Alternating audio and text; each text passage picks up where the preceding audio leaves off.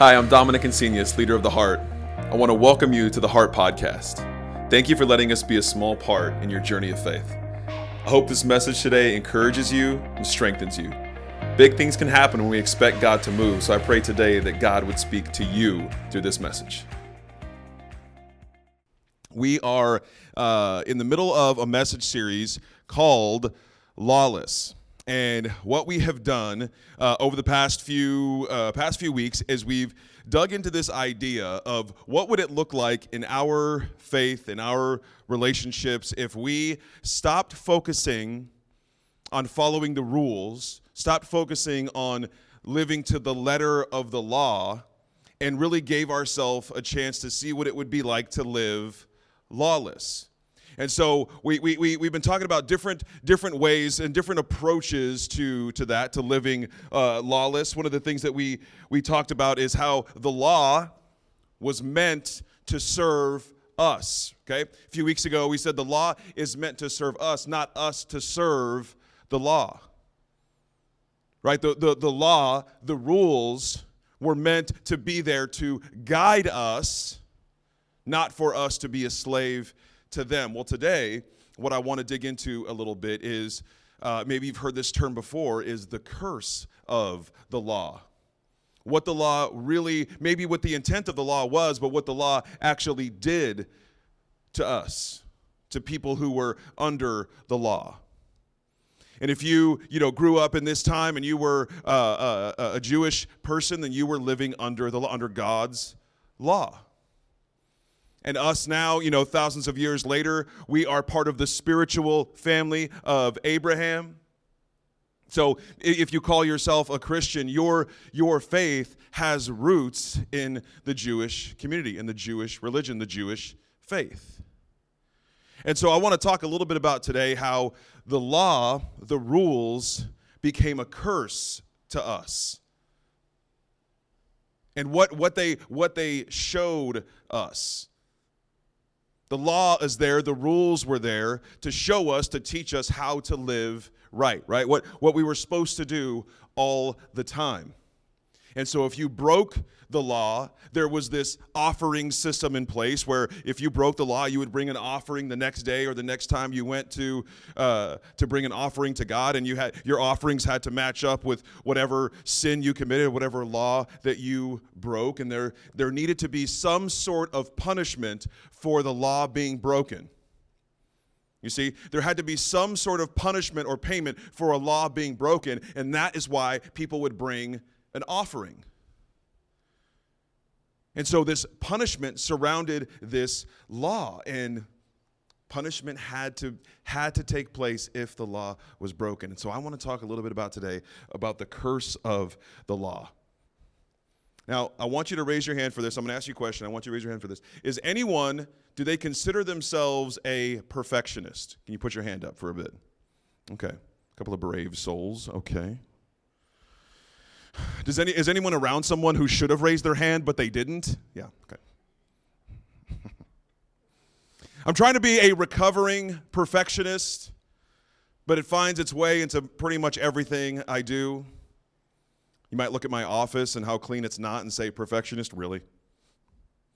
But the thing is, with, with, with those of us who are perfectionists or, or identify, self identify as a perfectionist, it doesn't mean that you do everything perfectly.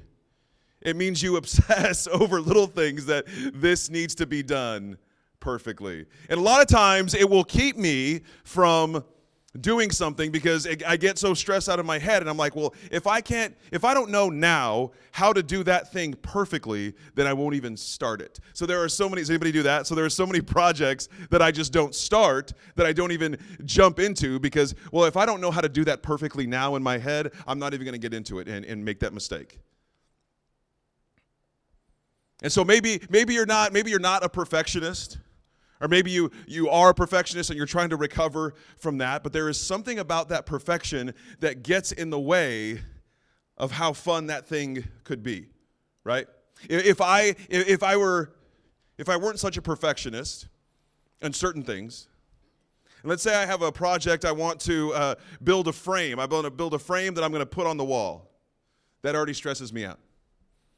I start to think about the tools that I don't have, and I think, well, I could borrow that tool from my dad, maybe, or I could borrow that tool from a friend, and then I have to go pick it up, and uh, I don't know if I have the right, you know, cords for it. I don't know if that's a thing that tools have, and I don't know if I have all the right pieces for it. Then I got to go to Lowe's, and and any trip at Lowe's is only one out of four trips you're going to make that day to Lowe's, right? So then I have to plan for all these trips to Lowe's, and then then if I make it, then it doesn't look like how it did on the, that TikTok video, and you know, they look very easy to them, but they have a woodworking shop in their garage, and see, this is all going in my head. This is over one little project that I'm probably not going to do anyway.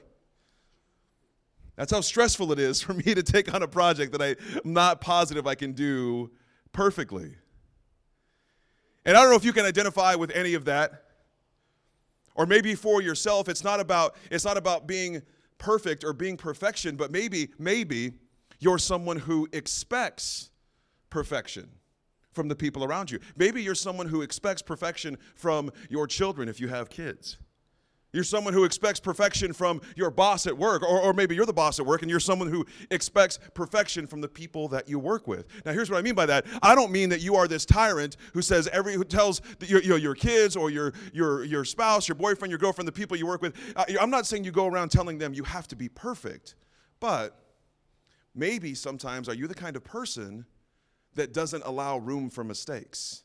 That when a mistake is made, you get a little bit of attitude about it you become really disappointed in someone who makes a mistake.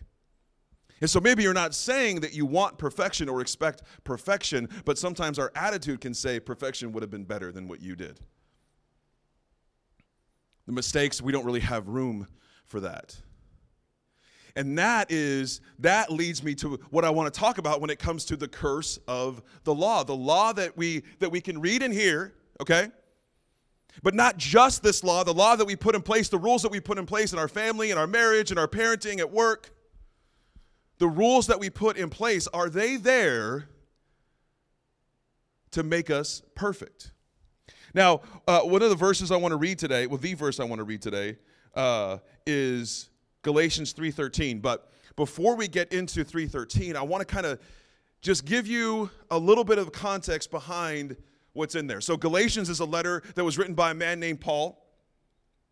And he was writing to a group of people, a group of people, believers, people maybe somewhat like us, or some people were like on the fence or trying to figure it out, or some people were all in and they were trying to, what's the best way we can follow Jesus' teachings, right? What's the best way we can follow this new way that this man Jesus has taught us to connect with God, to connect with our faith, and how to live that out? much like we are now. Many of us are people who are like trying to like, okay, I, I, I want to, to live in this faith, or I'm interested in checking it out. I'm interested in taking steps, but what's the best way to work this out? So we're still doing it now, 2,000 years later. So in this particular letter, Paul is talking to these people, the Galatians, about how faith brings freedom. And I can never be more on board with what Paul says than I can with this particular area. So I, I'm going to read, and I just want you all to listen to this. I'm going to read from verse 9, and then when we get to verse 13, I'll throw it up on the screen here for you. But I want to read from verse 9, and I want you to, to listen to kind of the flow that Paul is explaining to these people when it comes to their faith. Specifically, when it comes to their faith in connection with the law the rules, the scripture. Because if you were living in this time, the way to know how to live was you went to the scripture, you went to the law. You said, What does the law say about this scenario? What does the law say I'm supposed to do about this? What does the law say I'm supposed to do here? And the law became this thing, and it still is to a lot of us. The law became this thing where we put our faith in the law more than we put our faith in God. We let the law rule our life more than we let faith guide our life. And sometimes we're, maybe we're all guilty of doing this today. Okay, so watch this. I'm going to read verse 9, so just, you know, sit back, relax. And so the blessing of Abraham's faith is now our blessing too. Okay, if you don't know the story, Abraham put faith in God. and God counted him righteous because of his faith. But if you choose to live in bondage under the legalistic rule of religion, you live under the law's curse. For it is clearly written, and he's referencing uh, another piece of scripture. He says, Utterly cursed is everyone who fails to practice every detail and requirement that is written in this law. So then Paul says, For the scriptures reveal, and it is obvious that no one achieves the righteousness of God by attempting to keep the law. No one achieves the righteousness of God by attempting to keep the law. For it is written, and he, he, re, he references another scripture again. He said the scripture he references says, Those who have been made holy will live by faith. Watch this. Are you getting a sense of this contrast he's making between when we live by the rules and when we live by faith? And he says, But keeping the law does not require faith, but self effort. For the law teaches if you practice the principles of the law, you must follow all of them. So, what he's trying to do here is he's not trying to show us or the people reading this, he's not trying to show the people reading this that they need to keep the, the law, the legalistic part of the law. What he's trying to show them here, what he's trying to guide them through, is that trying to live by the law, trying to live by this legalistic set of rules, is pitting you against faith. It's taking you away from living a life of faith. Okay, so let's pick up on verse 13. Here's what he says. So he's talking about what the law does and what, uh, what the, how the law is cursing us. And in 13, he says, Yet Christ paid the full price to set us free from the curse of the law. He absorbed it completely as he became a curse in our place, for it is written, Everyone who is hung upon a tree is doubly cursed. He absorbed the curse completely. So Jesus' sacrifice that he made when he goes to the cross, willingly, he chose to go to the cross. That's what makes it a sacrifice. He goes to the cross, and what he does is he redeems us from the curse of the law. Another translation says that he redeems us from the curse of the law. And that word redemption is so fascinating because it, it, it has to do with financially. It's a financial term, or it was. You could redeem somebody. If somebody was a slave, you could redeem them by paying for their way out of slavery, and now they're no longer a slave. They are, anyone? Free. And that's what Jesus, that's what Christ was doing for us. He wanted us to experience freedom. And there is not freedom under the rules, there is freedom under God. And that's that's where see that's where oh man this is this is where it gets very well not very tricky but tricky. Because when someone has freedom everything becomes a little bit more complicated. Rules are easy. If anyone has raised a teenager or is a teenager uh, or is currently raising a teenager bless your heart um, rules are easy right? Here's the rules you can't be home past midnight. Or, you, yeah, can't come home past midnight, whatever the rules are. I don't know your rules. Right? Lights out by 10, no devices past 9 p.m. Every parent in here breaks that rule. Dog, don't sleep on the bed, you know. Rules are easy. What becomes more complicated is when you give your teenager freedom, right? That's when you really see how patient you are as a parent, right? That's when you really see what, what freedom can do to your relationship with your kid. Life becomes more complicated. Faith becomes more complicated when we live in freedom. In fact, zero faith is required to live by the law. It requires no faith to live by the law. That's easy. Your faith is activated and energized when you live lawless. And now you're saying, okay, I'm not going to live by the law. I am going to activate my faith and live in freedom. That is when your faith is needed. Your faith is not needed when you're living by the rules. Your faith is needed when you are not. Because now you're approaching every situation not with the rules in mind, but with that person in mind right? Not with the law in mind, but with compassion in mind. Now, there's plenty of, uh, uh, of, of things in the Bible, plenty of stories in the Bible, plenty of situations in the Bible where there is absolutely a way to guide our faith and to guide interactions with each other. To guide, uh, to guide us in parenting, to guide us in marriage, to guide us in relationships, our life, whatever it is. But the whole thing we've been talking about here for the past couple of weeks is this idea of living lawless living in freedom. And what's fascinating about freedom is when you live in freedom, you can do whatever you want. Okay? Easy enough. You can do whatever you want. And a lot of a lot of us, and maybe it's human nature, we think, excuse me.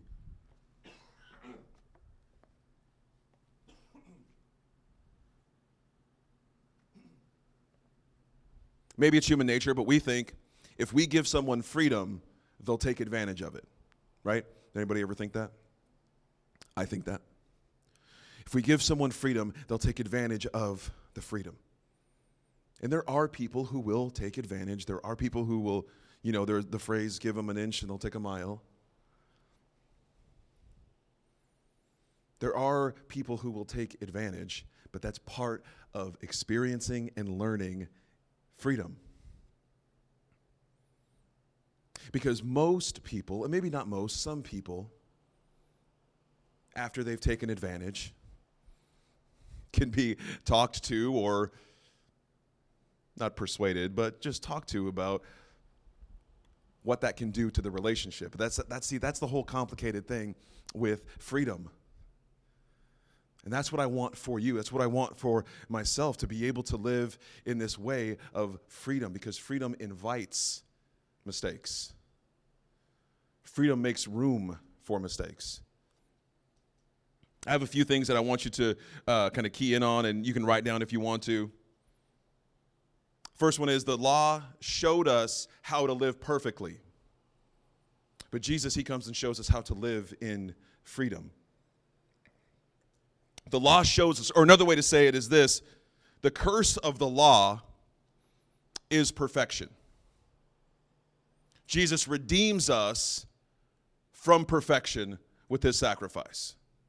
The curse of the law, here's why it's called the curse, is because it requires perfection from each and every one of you every day, your whole life. That's what the law requires of you.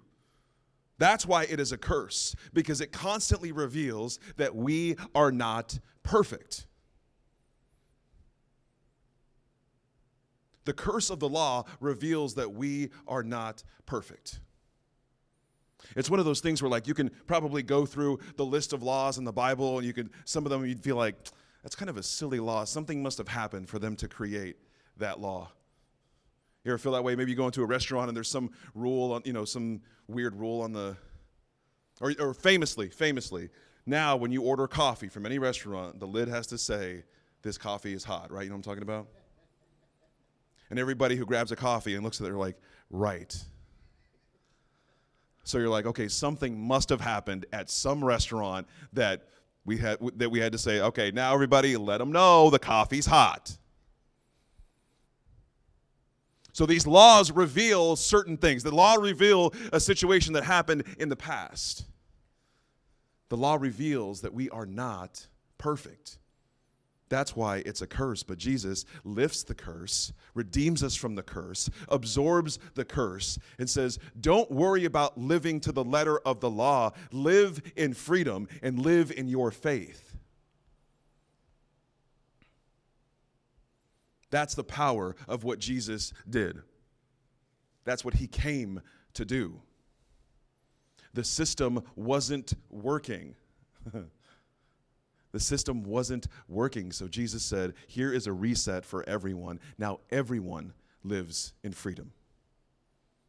Everyone gets freedom. Whether it's deserved or not, whether it's earned or not, whether it's asked for or not. Isn't that incredible? What a mess Jesus created when he said, You don't have to live by the law anymore.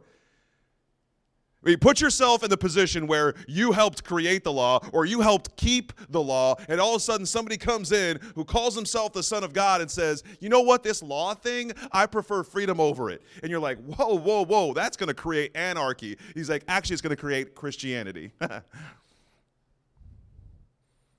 so now, because of what Jesus did, we get to walk and live in freedom.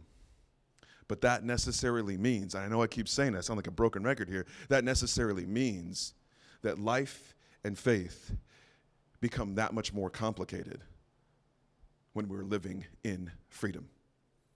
Ask any parent who's raising any child that's given any amount of freedom. It creates complication.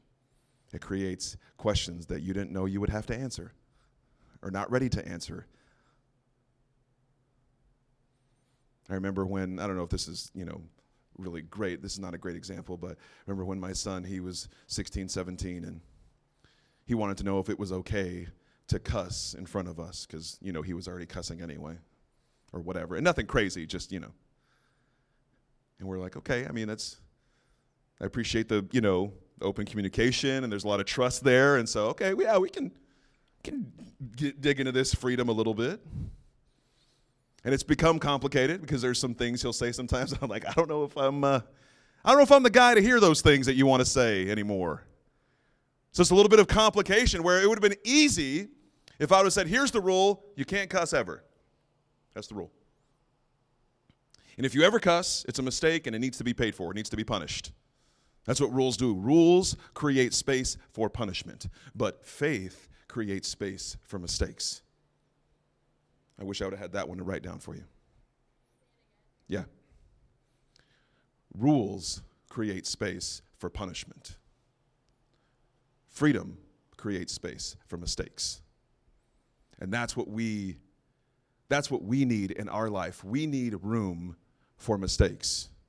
And the way to make room for mistakes is to live a faith of freedom. I, w- I want you to write this down too, or whatever you want to do when we stop expecting perfection, we make room for the mess. Okay? When we stop expecting perfection, we make room for the mess where freedom and grace work their best.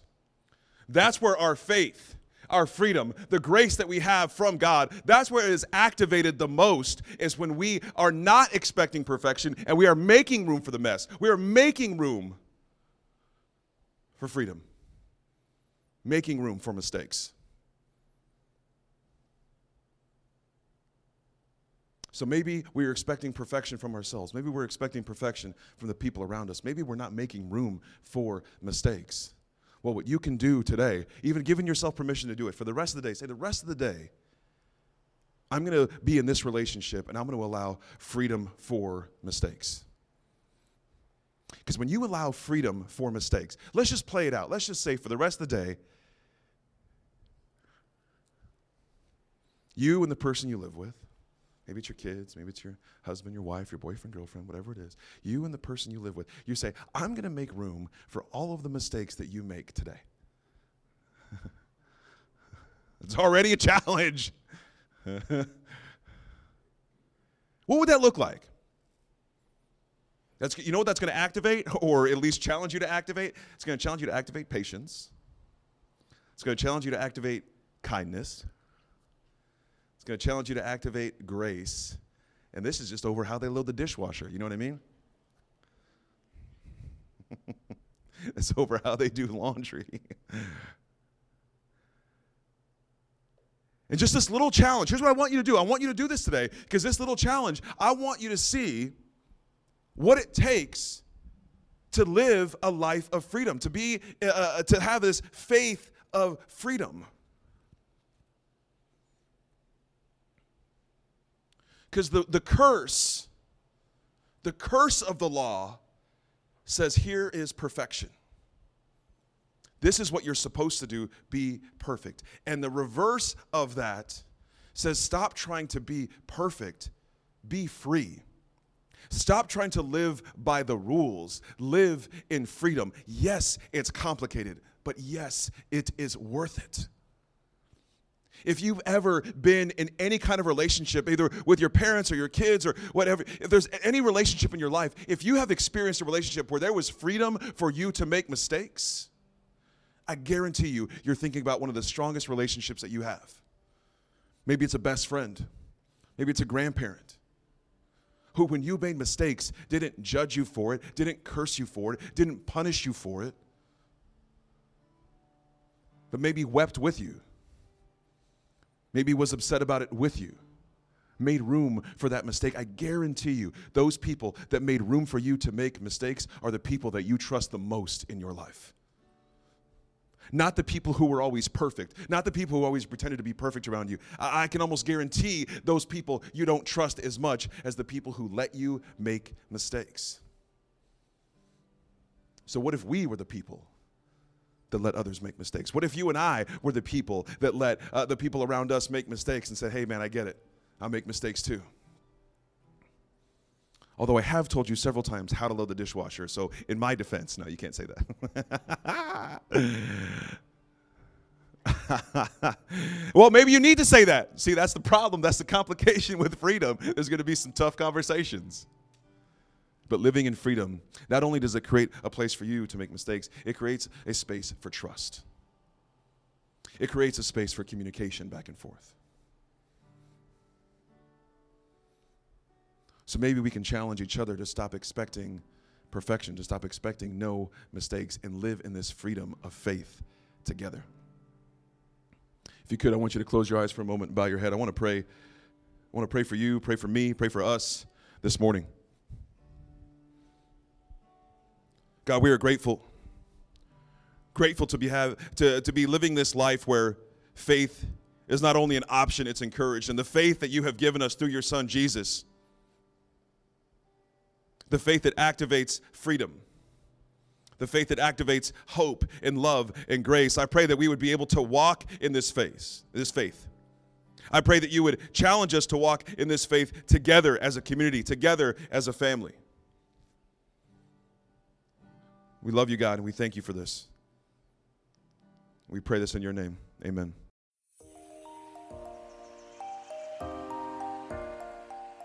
Thanks for listening to the Heart Podcast.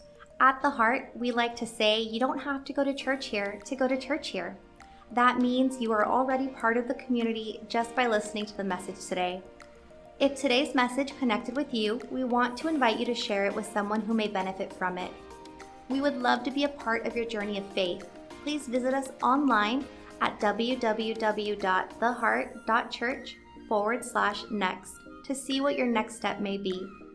And if you live near San Marcos, Texas, we would like to invite you to visit us in person this Sunday morning at 10 a.m. Remember to be bold this week and connect with those around you. It's how your relationships grow and how your faith grows.